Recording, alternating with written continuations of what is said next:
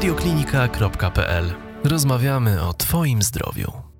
Dzień dobry, Szanowni Państwo. Nie wiem, kiedy Wy włączycie tego podcasta, ale my go nagrywamy dziś, a to znaczy, że jest tłusty czwartek, bardzo przyjemny dzień. I tak się zastanawiam nad wszystkimi tymi osobami, które są takie fajne, modne, i jedzą wszystko bezglutenowo, bo ten gluten jest przecież obrzydliwy, nie, nie, niedobry, straszny, przerażający i wszystko musi być bezglutenowe. Pączki bez glutenu, ciasto bez glutenu, no i tak dalej, i tak dalej, i tak dalej. I dzisiaj z moim gościem tutaj z przychodni dla dzieci i rodziców Tolek, e, dr Aleksandrą Piotrowską. Dzień dobry. Dzień dobry, witam Państwa. Porozmawiamy sobie troszeczkę o glutenie, a z tego glutenu przejdziemy do choroby, którą faktycznie osoby posiadającą tę chorobę tego glutenu jeść nie mogą. E, choroba ta oczywiście to jest celiakia. I skupimy się na dzieciach, bo jak sobie wpiszecie w wyszukiwarkę albo wejdziecie na naszą stronę radioklinika.pl, to będzie też e, oddzielny podcast Ewy Michalskiej o celiaki u dorosłych. Natomiast my zaczniemy od tłustego czwartku, pani doktor. E, ile pączków pani już zjadła? Na razie jeden. Tak jak ja. Z glutenem? Z glutenem. A dlaczego? Przecież on jest taki straszny i okropny. Bo nie jestem celebrytą. O ja! Piękna odpowiedź. No dobrze. E, czyli co? Celebryci mają celiakię, tak? To, to, to, to, tak by to szło. Nie, ale tak, bez żartów. O co chodzi z tym glutenem? To tak, najpierw może yy, chciałam się skupić chwileczkę o tym, co to jest ta gluten, ta nazwa gluten i tak dalej. Jest to w pewien sposób nazwa historyczna, Kiedyś, kiedy tą chorobę y, wykrywano, nazywano y, i prawie nic o niej nie wiedziano, tylko wiedziano, że te dzieci, które jedzą chleb, to chorują, a te, co nie jedzą chleba, to nie chorują, to wymyślono, że coś w tym chlebie czy w tych ziarnach ogólnie rzecz biorąc jest szkodliwego i to jest ten gluten, który powoduje chorobę. No dobra, i powiedzmy sobie, nazwa nie jest zachęcająca. No, raczej nie. Odstraszająca. E, dzisiaj wiemy już dużo więcej, aczkolwiek pewnie nie wiemy jeszcze wszystkiego, ale tą nazwę historyczną gluten zachowaliśmy. Teraz można powiedzieć, że przez gluten rozumiemy pewną frakcję białek zawartych w nasionach zbóż, e, która u osób, może niektórych osób, wywołuje jakieś tam konkretne objawy kliniczne, mniej lub bardziej swoiste. U niektórych oczywiście nie wywołuje żadnych objawów chorobowych. I w zależności od tego, e, jakie mamy objawy i jakie mamy mechanizmy, które prowadzą do tych chorób, wyróżniamy różne choroby, czy tam powiedzmy jednostki chorobowe związane z glutenem. Teraz tak, żeby na początku zrobić pewien porządek. E, będziemy mówili o nasionach zbóż, pszenicy, żyta, jęczmienia i takich mieszanek hybryd, jak na przykład y, pszenżyto. Bo tam gluten jest. Tak. Ja nie będę tutaj Państwu nazw pięknych rzucać, bo wydaje mi się, że to jest niepotrzebne. Kiedyś tam pewnie dojdziemy do, do, do, problemu z owsem, bo owies jest teoretycznie w sposób naturalny y, zbożem bezglutenowym. Y, I problem z owsem jest taki, że jeżeli jest produkowany, przechowywany, transportowany, obrabiany niezależnie od wszystkich innych, to może być certyfikowany jako bezglutenowy. Natomiast no, w większości y, przedsiębiorstw, transport, komputerów, przechowalni i tak dalej, istnieje e, no, bardzo duże ryzyko kontaktu z jakąś tam domieszką innych zbóż i dlatego ogólnie się mówi, że też nie powinno się produktów z owsa jeść, e, bo mogą zawierać resztkowe e, ilości glutenu właśnie dlatego, że są zanieczyszczone w linii produkcyjnej. To tak jak większość produktów ma napisane, że może zawierać orzeszki, chociaż gdzie w śledziach orzeszki, tak? No bo gdzieś łatwiej jest firmie napisać, że gdzieś tam się mogło zanieczyścić, co z drugiej strony jest też fair przez tą firmę, tak? Bo jak ktoś ma się udusić z powodu tych orzeszków, to lepiej, żeby ich nie jadł. To prawda. Czyli ten owies, powiedzmy, sam w sobie jest bezpieczny, natomiast cała ta produkcja, transport i tak dalej, to może nam owies zanieczyścić tak? I w większości produktów teraz już w Polsce rzeczywiście jest napisane, że e, jest bezglutenowy i można, albo że zawiera resztki glutenu i nie można, a na produktach typowo e, z owsa są takie ekologiczne, gdzie jest napisane, że wolny od glutenu i można go spożywać. Więc takie produkty uważam, że należy uznać za zdrowe dla osób, które glutenu nie powinny jeść. Bardzo modne produkty. No właśnie. To jeszcze może zanim przejdziemy do tej choroby, skąd się wzięła ta moda tak naprawdę, że ten gluten jest niedobry? On faktycznie źle działa na takiego zdrowego człowieka? E, coś wywołuje? Czy nie wiem, bardziej tyjemy od tego glutenu, bo nam więcej tutaj przybywa wałeczka z tej strony i z tamtej? Nie wiem, czy umiem odpowiedzieć na to pytanie konkretnie i mądrze. Wydaje mi się, że jest to jedna z y, chorób cywilizacyjnych, która wiąże się ze zdecydowanie y, innym trybem życia, sposobem życia, tym, co jemy, jak jemy, kiedy jemy. I y, wydaje mi się, że e, ten wzrost zainteresowania tematem częściowo wynika z tego, że rzeczywiście jest tych osób więcej, częściowo wynika z tego, że mamy lepsze metody, żeby to wykrywać, częściowo wynika z tego, że my się teraz bardziej wszyscy obserwujemy, i coś, co 50 lat temu nie, nikogo nie zastanawiało, że go boli, albo zrobił dwa razy luźny stolec, albo coś tam, albo coś tam, teraz urasta do rangi wielkiego problemu, więc wszyscy szukają, badają. Y, nie umiem tego ocenić, czy to jest dobrze, czy to jest źle. Natomiast z całą odpowiedzialnością wydaje mi się, że też y, jak we wszystkim w medycynie i w tak zwanym zdrowiu społecznym są mody. I tutaj jesteśmy wszyscy narażeni na to, że tak jak e, była moda na chorobę Hashimoto, tak teraz jest moda na y, bycie chorym na gluten i trzeba gdzieś znaleźć ten złoty środek. To jeszcze tak zostawiając ten gluten, już zamykając go, czy to źle, że zdrowa osoba nie je glutenu, albo że zdrowa osoba będzie jadła gluten? Czy ma to jakiś wpływ na to nasze zdrowie? Czyli na przykład jest ta moda, ach, niech sobie będzie. Jak ktoś chce sobie wydać więcej na ten, nie wiem, ciasteczko bez glutenu, niech sobie wyda, nic mu nie będzie. Czy właśnie jednak nie powinien? Czy ten gluten w ogóle ma jakieś wartości odżywcze, które powinniśmy jeść? Nie chodzi chyba tutaj o ten gluten, tylko chodzi o to, że jeżeli tutaj będziemy zaraz rozdzielać pomiędzy glutenem, pszenicą, i, ale jeżeli zakładamy, że ktoś y, dorosły postanawia sobie nie jeść glutenu, bo chce sprawdzić, czy się będzie czuł lepiej, czy nie. I e, zaczyna się odżywiać zdrowo, bo prawdziwa dieta bezglutenowa sprowadza się do tego, że kupujemy wszystkie półprodukty i sami gotujemy. I jeżeli wszystko robimy sami z dobrych półproduktów, e, to uważam, że dla osoby dorosłej może to być tylko wyjść na zdrowie. W pewien sposób dieta bezglutenowa jest dietą niedoborową, może nie zawierać niektórych mikroelementów, jonów, witamin.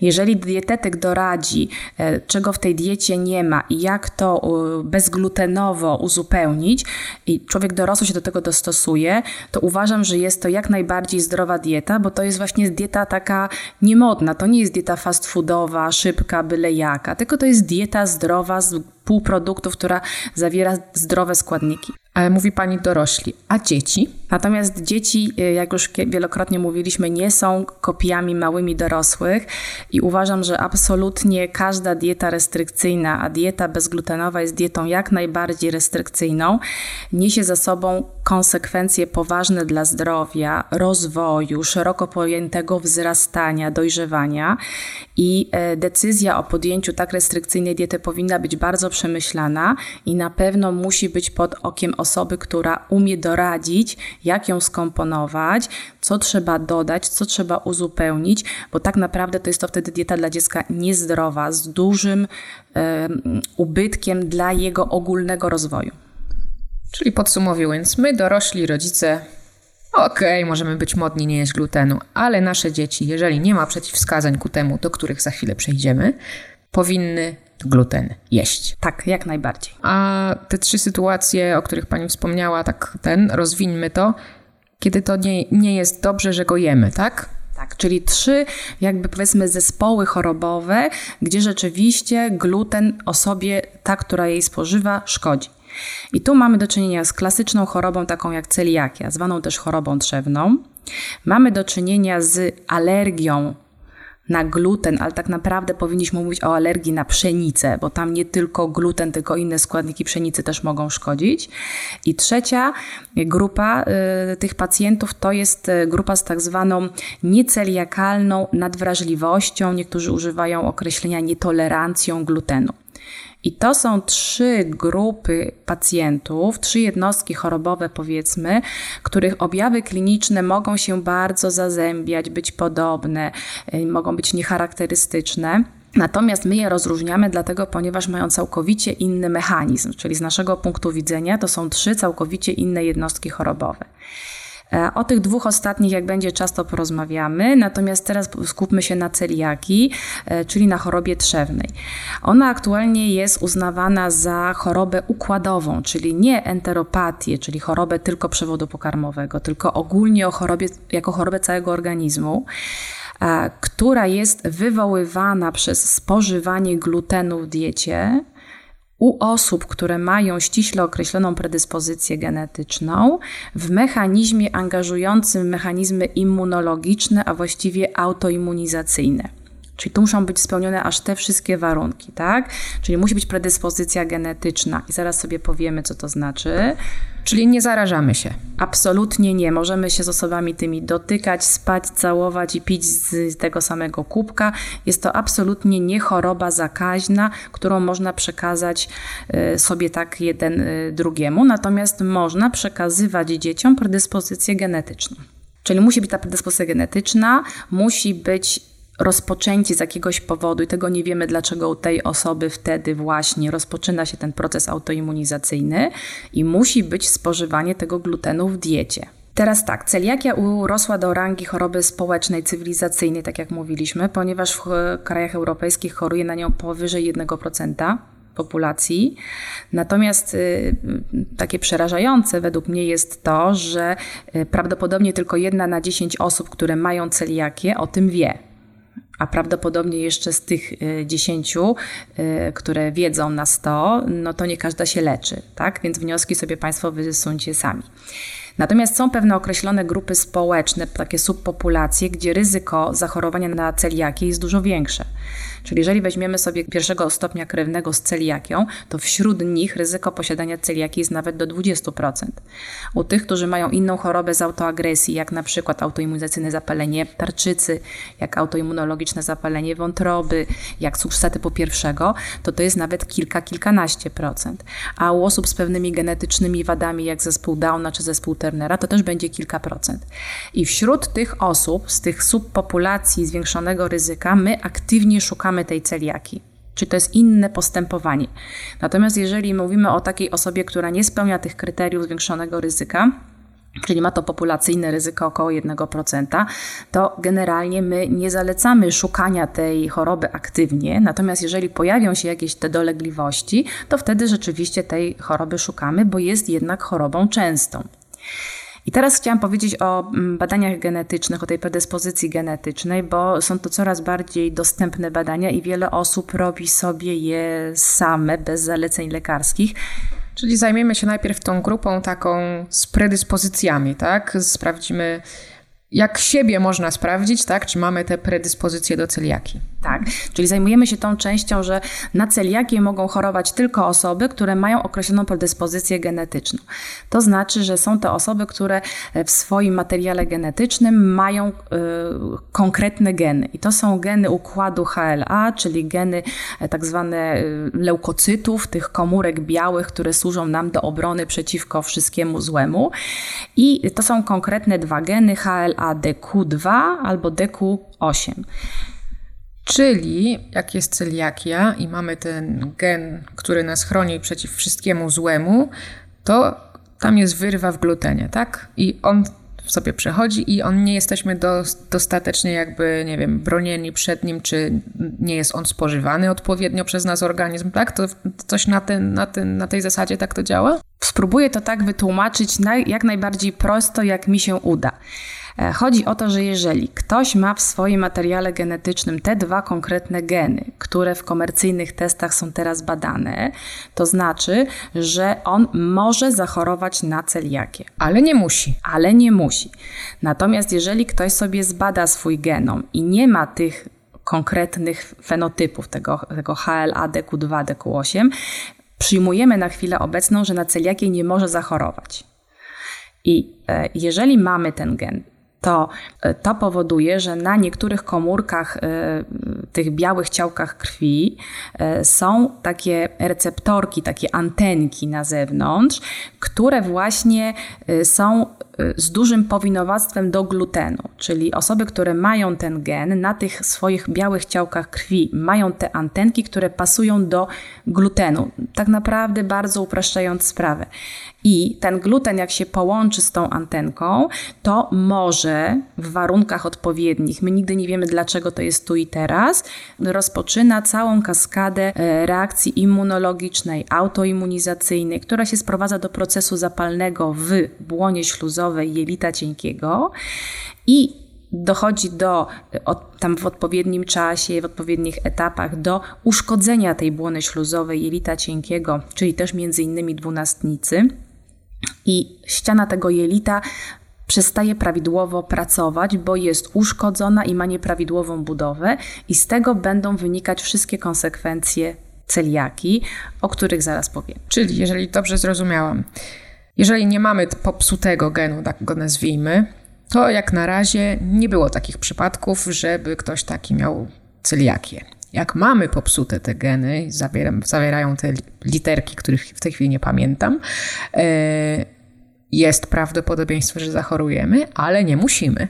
I później jeszcze, nawet jak zachorujemy i ten gluten się połączy z tą antenką, to też jeszcze musi być jakiś konkretny początek, tak, żeby ta choroba się aktywowała, ale nie wiemy na razie, jaki to początek jest. Czyli możemy być chorzy, przez całe życie na przykład i może ten początek nie nastąpić? Znaczy nie, nie, że jesteśmy chorzy, możemy przez całe życie mieć te geny, niby mamy te receptorki te antenki, ale u nas choroba nie wystąpi, czyli spożywamy ten gluten, a my nie wiemy dlaczego, on nie szkodzi na szczęście.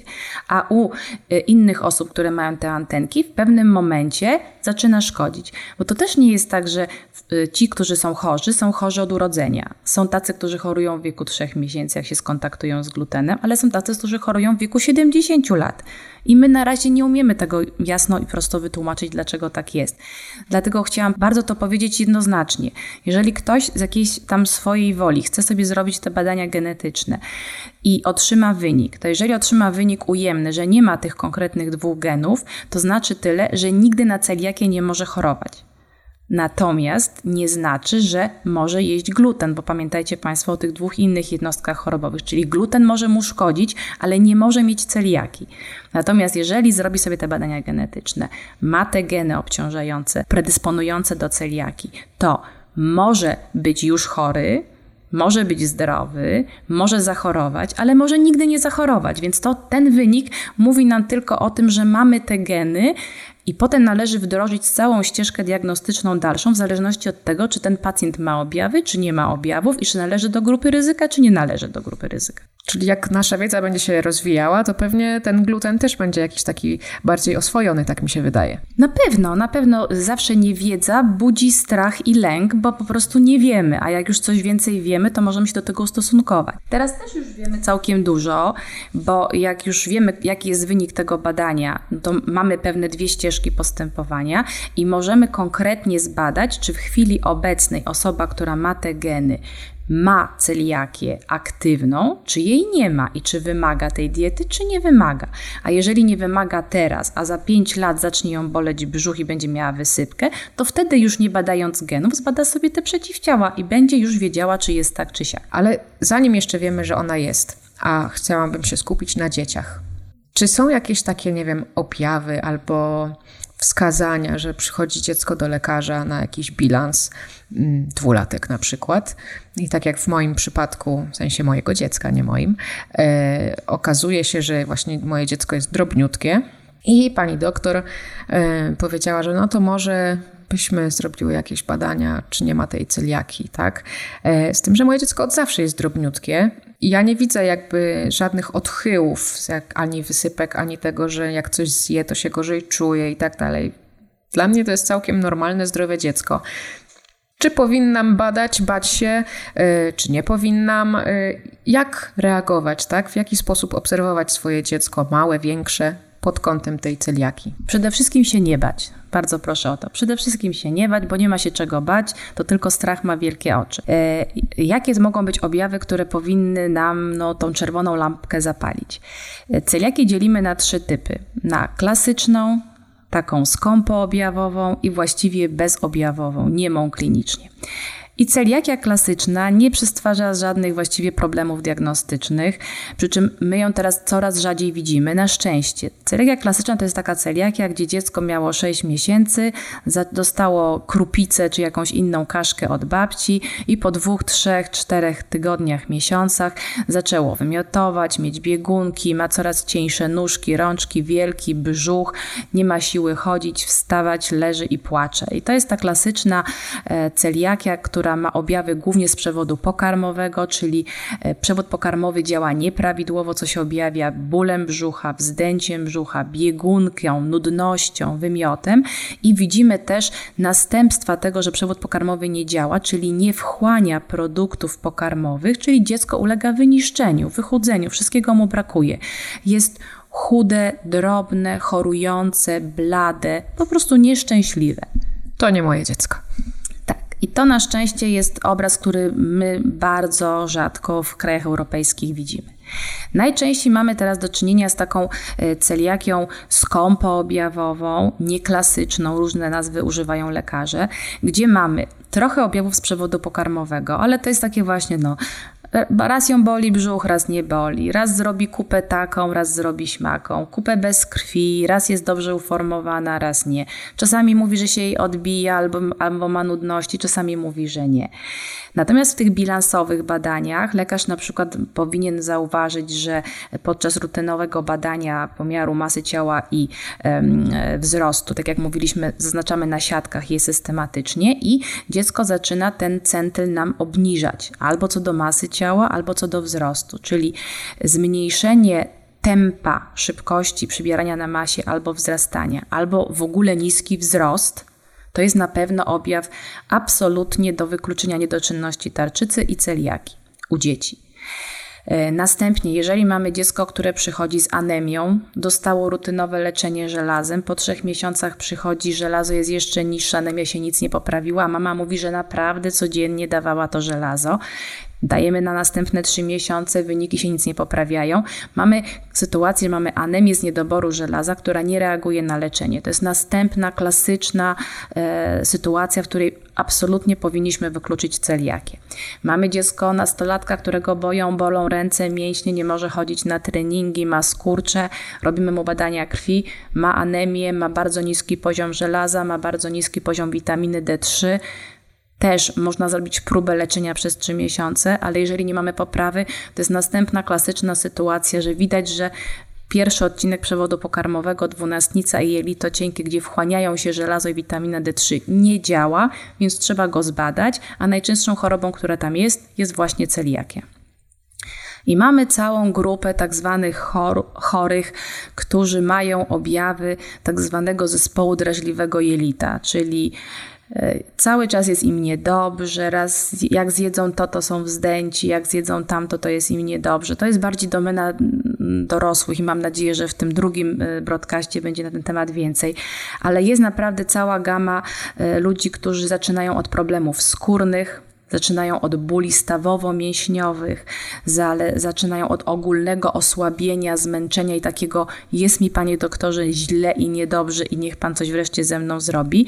I wśród tej grupy na pewno też część pacjentów może mieć celiakię albo tą inną postać e, e, nietolerowania glutenu w pożywieniu. Do tych innych postaci dojdziemy sobie może jeszcze w tym podcaście, a może spotkamy się w kolejnym, e, bo na razie zostańmy przy tej celiaki i przy dzieciach. Czyli skupiamy się na osobach, które są chude albo były normalne i zaczęły nie przybierać tak, jakbyśmy chcieli, na osobach niskich, w ogóle niskich, albo takich, które nie rosną tak, jakbyśmy się spodziewali, i na osobach, które mają niespecyficzne objawy z przewodu pokarmowego, y, mają tą anemię, mają niedobór witaminy D3, które nie reagują na klasyczne leczenie suplementacją.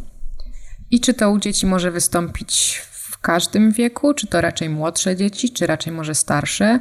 Y, czy to występuje właśnie zaraz jakby po spotkaniu z glutenem? Czy może być tak, że sobie przez dwa lata jemy, trzy lata jemy ten gluten i jest wszystko ok i nagle bach, w czwartym roku coś się dzieje nie tak?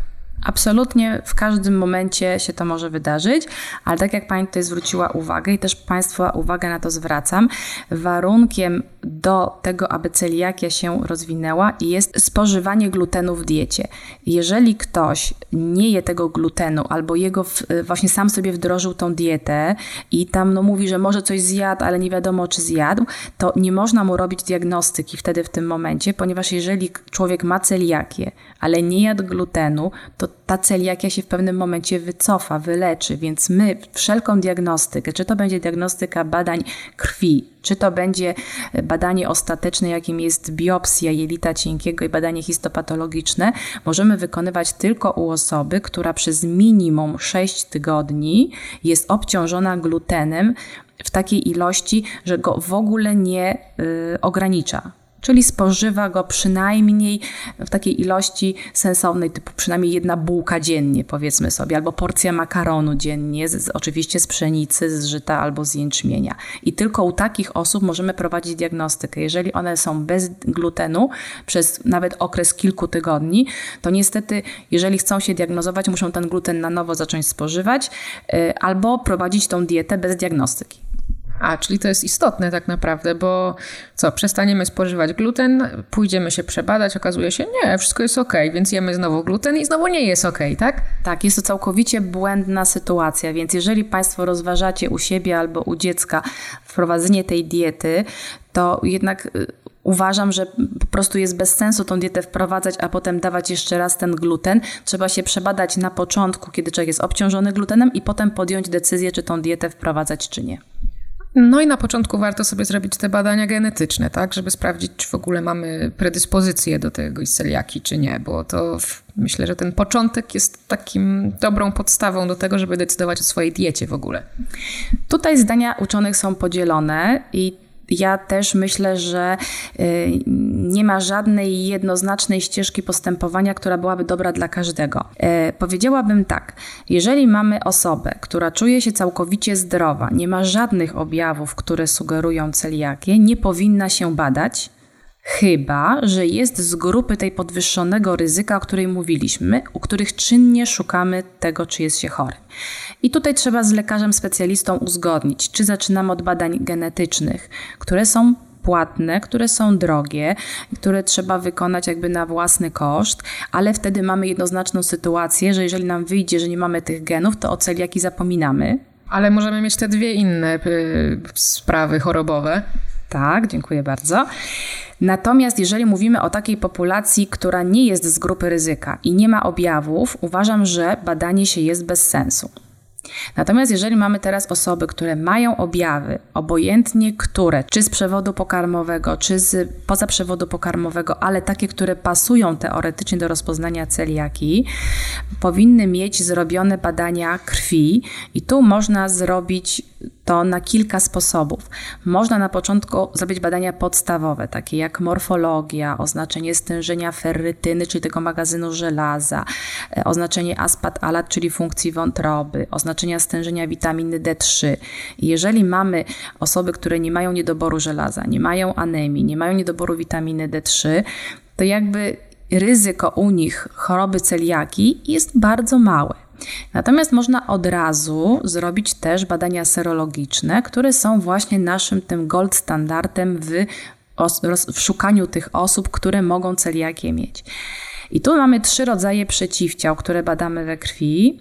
Najbardziej popularne są przeciwciała przeciwko transglutaminazie tkankowej drugiej, a potem mamy przeciwciała przeciwko endomyzjum i ostatnie przeciwciała przeciwko y, deamidowym peptydom gliadyny. I rutynowo zlecamy je, oznaczenie tych przeciwciał we krwi, w tak zwanej klasie IgA.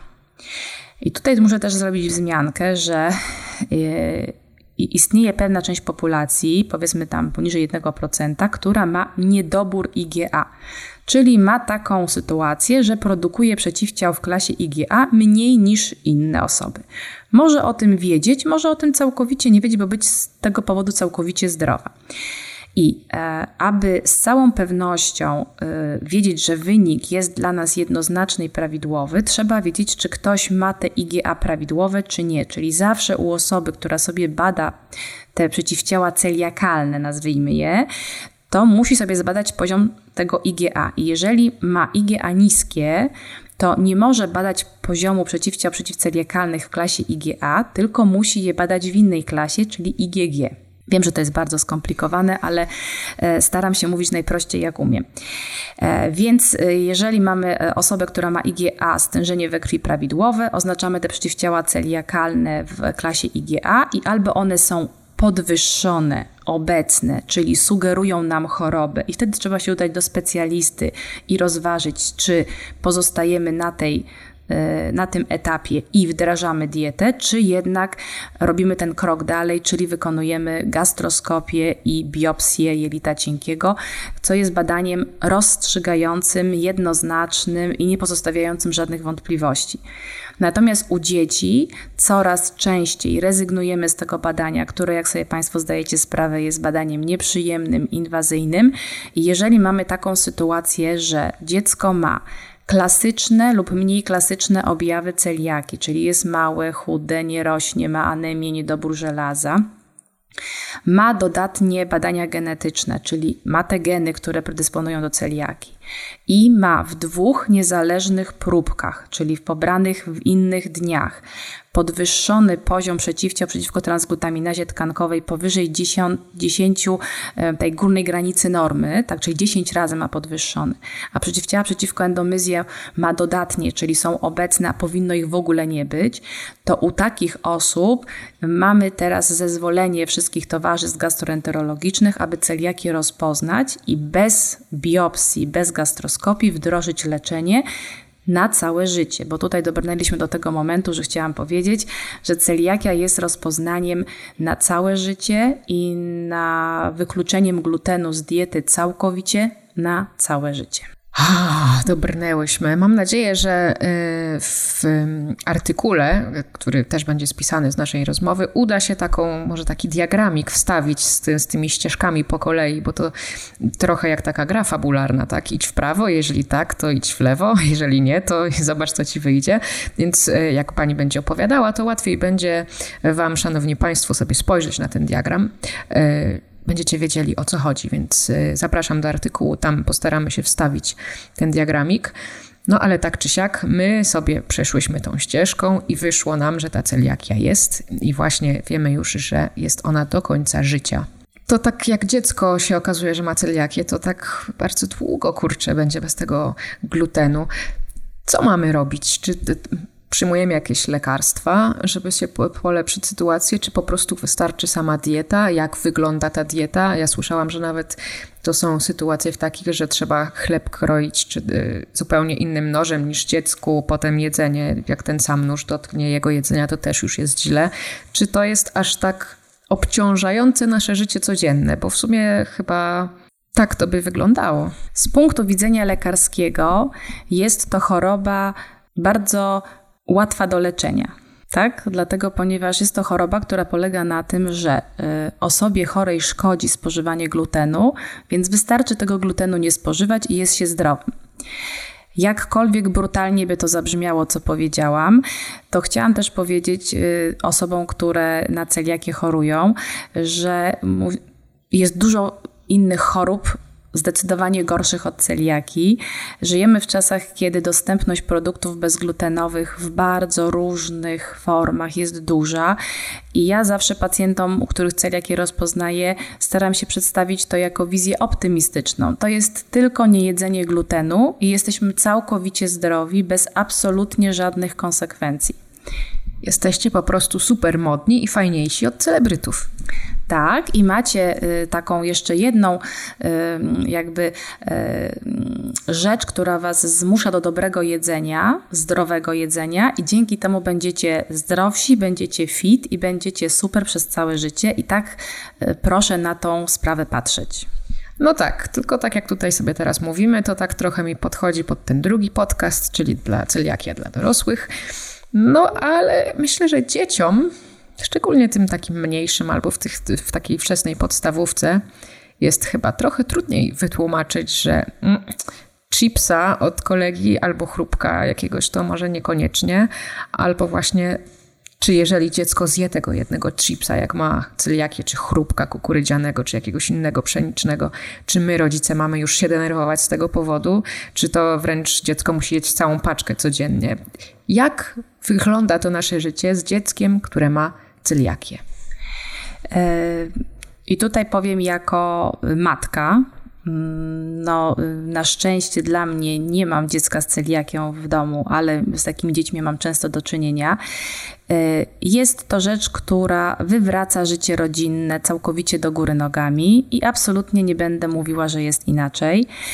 I jeżeli mamy dziecko, które ma kliniczne objawy celiaki i ma wszystkie wyniki klasyczne, jednoznaczne, potwierdzające to rozpoznanie, to medycyna klasyczna i konwencjonalna w tym momencie stoi na stanowisku, że ono ma dostawać zero glutenu.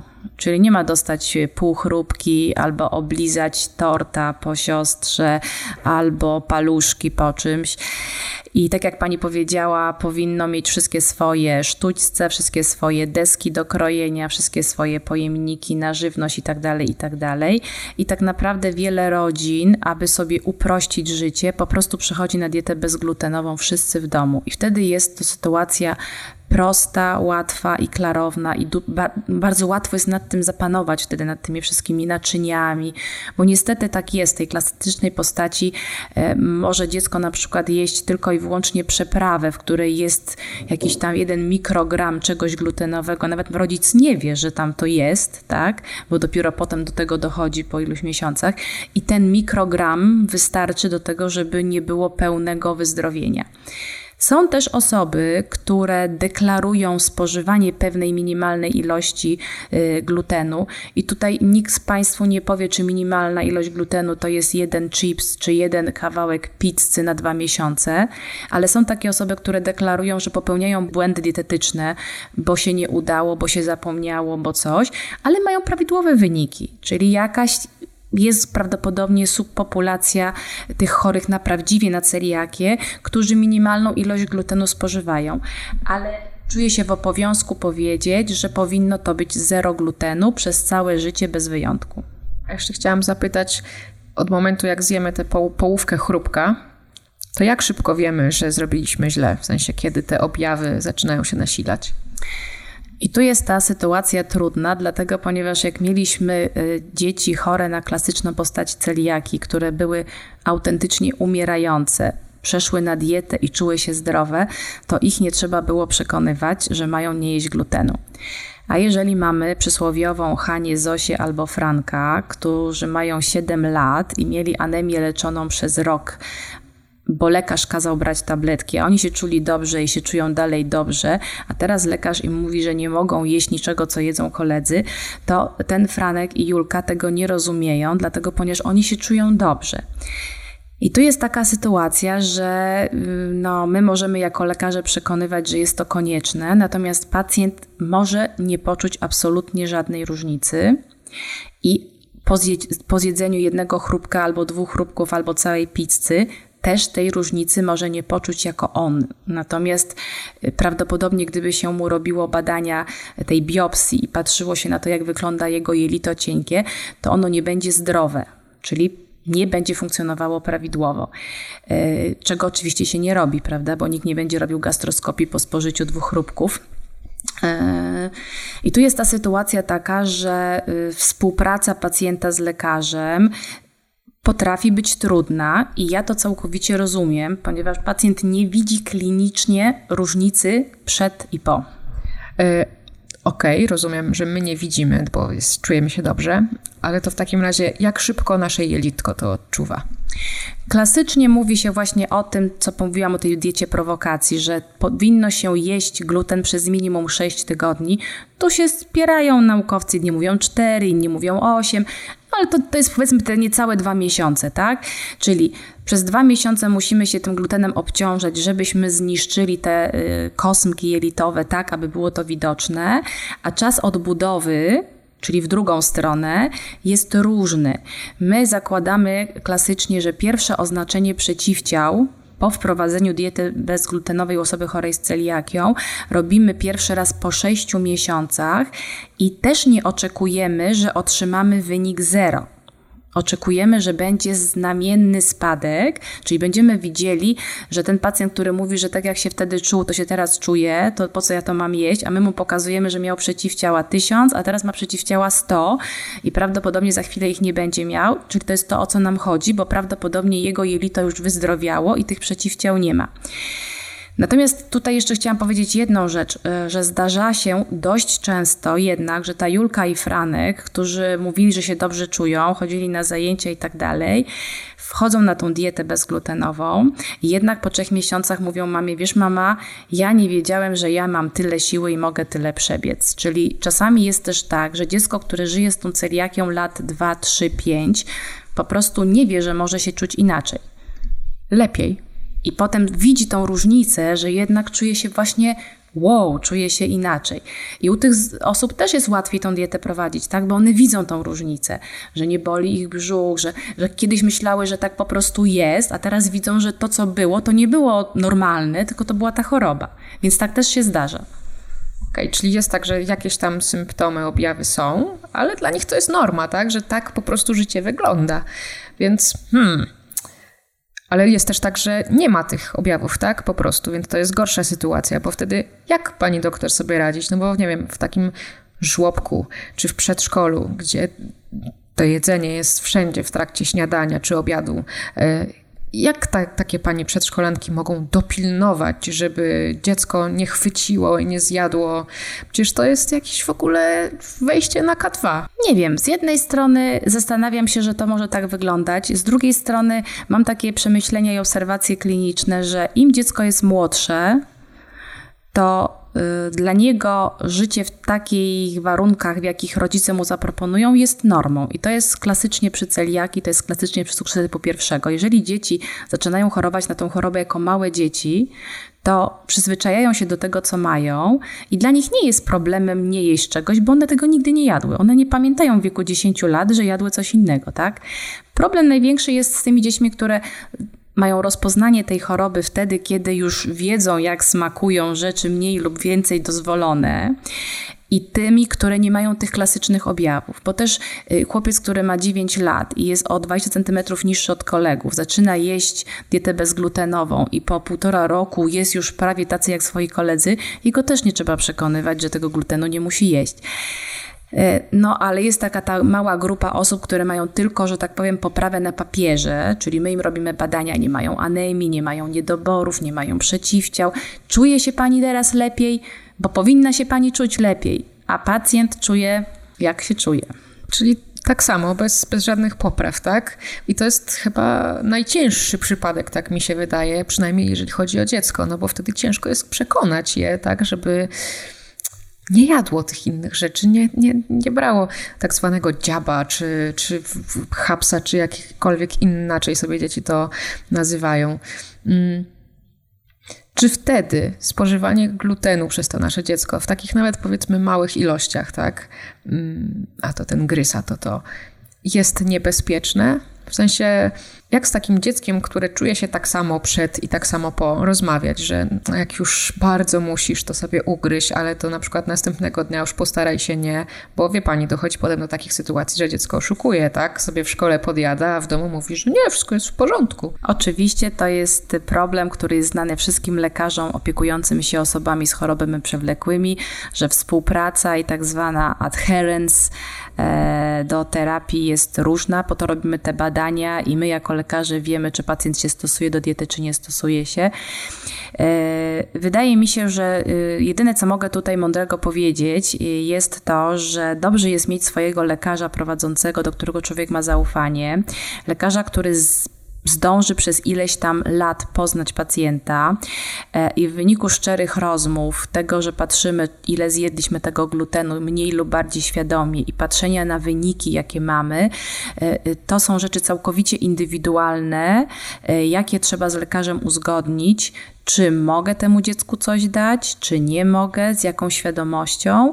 E, natomiast też no, do 18 roku życia, powiedzmy, mamy, czy tam do 16 jakiś wpływ na tych e, ludzi, taki mm, bardziej realny, prawny, administracyjny, a potem nie mamy tego wpływu i to już jest jakby całkowicie inna strona medalu. Natomiast e, wydaje mi się, że jest uczciwie powiedzieć, że każdy chory jest inny i że y, powiedzenie, że nie wolno jeść glutenu, takie są zalecenia, zero przez całe życie. Natomiast w indywidualnych przypadkach wydaje mi się, że można z lekarzem prowadzącym pewne rzeczy samemu odkryć, uzgodnić i zbadać. I wydaje mi się, że to jest jedyne uczciwe, co mogę powiedzieć. Bo też wspomniała Pani, że mm, jak ten gluten dla dzieci jest jednak istotny, tak, że może prowadzić do różnych niedoborów. E, chodzi mi o to, że jeżeli wykluczamy gluten, czyli wykluczamy te wszystkie produkty glutenowe, to ta dieta, która jest bezglutenowa, jest dietą niedoborową, jeżeli się ją źle prowadzi, e, nie, nie dodaje pewnych e, składników. Właśnie o te składniki chciałam zapytać, czy oprócz lekarza prowadzącego warto na przykład jeszcze mieć dietetyka na podorędziu, czy już ten ten lekarz prowadzący, taki, który zna faktycznie nasze dziecko i tę chorobę, wystarczy? I co w przypadku na przykład, bo kiedy rodzina sobie przychodzi cała, tak, bo jest łatwiej na dietę bezglutenową, ale na przykład tylko jedno dziecko ma celiakię, a drugie nie. I ono też powinno przejść na tę bezglutenową dietę, ale z tym uzupełnieniem, jak tutaj, jeżeli chodzi o tę dietę, tak? Jak sobie radzić? Na pewno każdy pacjent, który jest w e, przychodni e, gastroenterologicznej prowadzony e, przez lekarzy specjalistów, ma dostęp do dietetyka i taki dostęp powinien mieć. Nie musi być częsty, bo rodzice stają się bardzo szybko ekspertami od tej choroby i często są ekspertami lepszymi od nas, lekarzy prowadzących, którzy tej diety nie stosujemy na co dzień. Na początek jest to ewidentnie potrzebne, aby ułożyć pewien pewien schemat postępowania, aby ułożyć jakieś przykładowe potrawy, aby dokładnie powiedzieć, co można, a czego nie można, aby nauczyć y, pacjentów czytać ulotek, czytać tych wszystkich składów, co tak naprawdę oznaczają dane rzeczy. I tutaj dietetyk jest na pewno bardzo potrzebny. Natomiast potem rodzice i sami pacjenci wchodzą, no są naprawdę specjalistami od tej choroby. Co doradzić rodzinie? Jeżeli rodzina jest w stanie naprawdę podzielić, wydzielić część kuchni na celiakie, część kuchni na nieceliakie, na pewno wiele rodzin tak robi.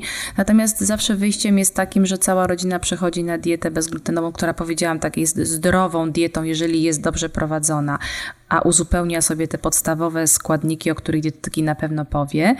Natomiast można też robić w ten sposób, że w domu jemy bezglutenowo, natomiast członkowie rodziny, którzy nie są chorzy na celiakię, poza domem jedzą glutenowo, tak? Chodzi o to, żeby w tym domu zachować ten rygor czystości, plus żeby tej osobie nie było przykro.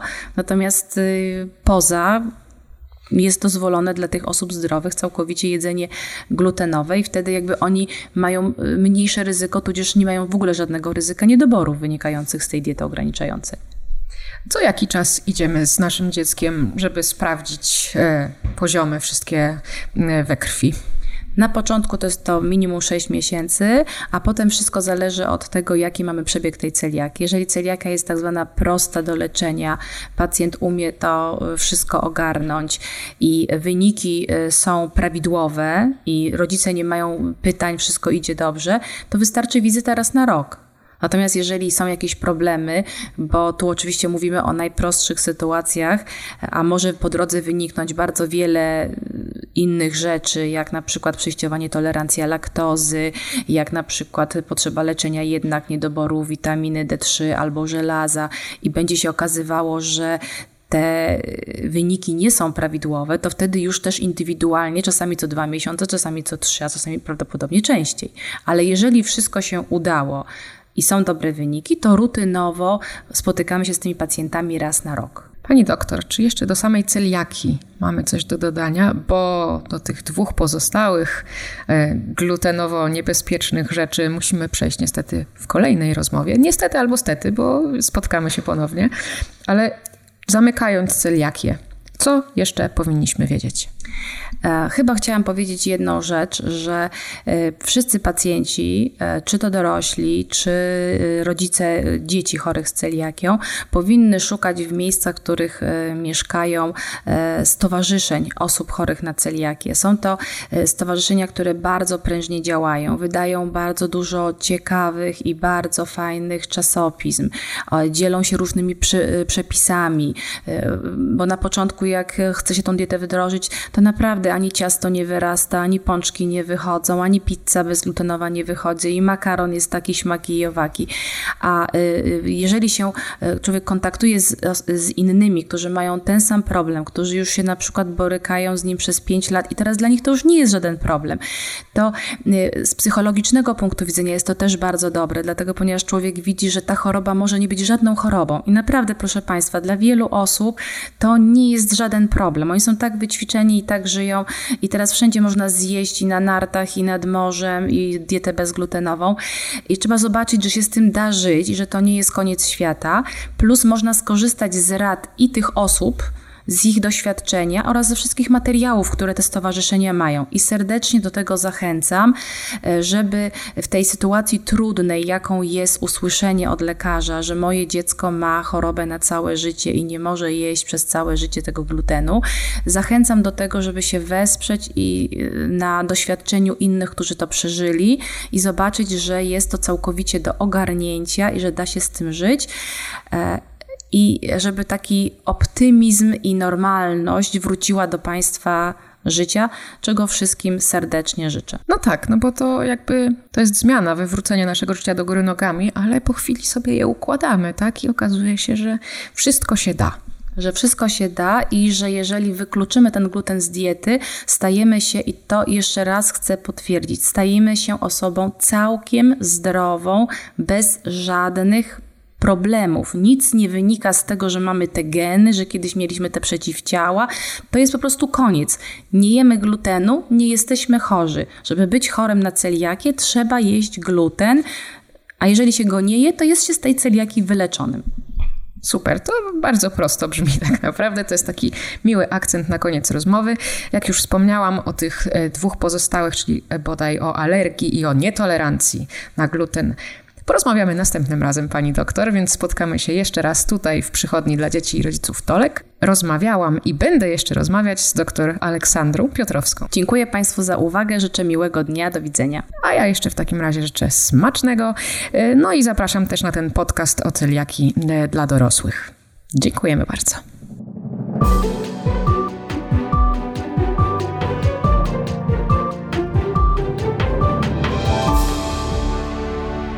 Więcej audycji na stronie radioklinika.pl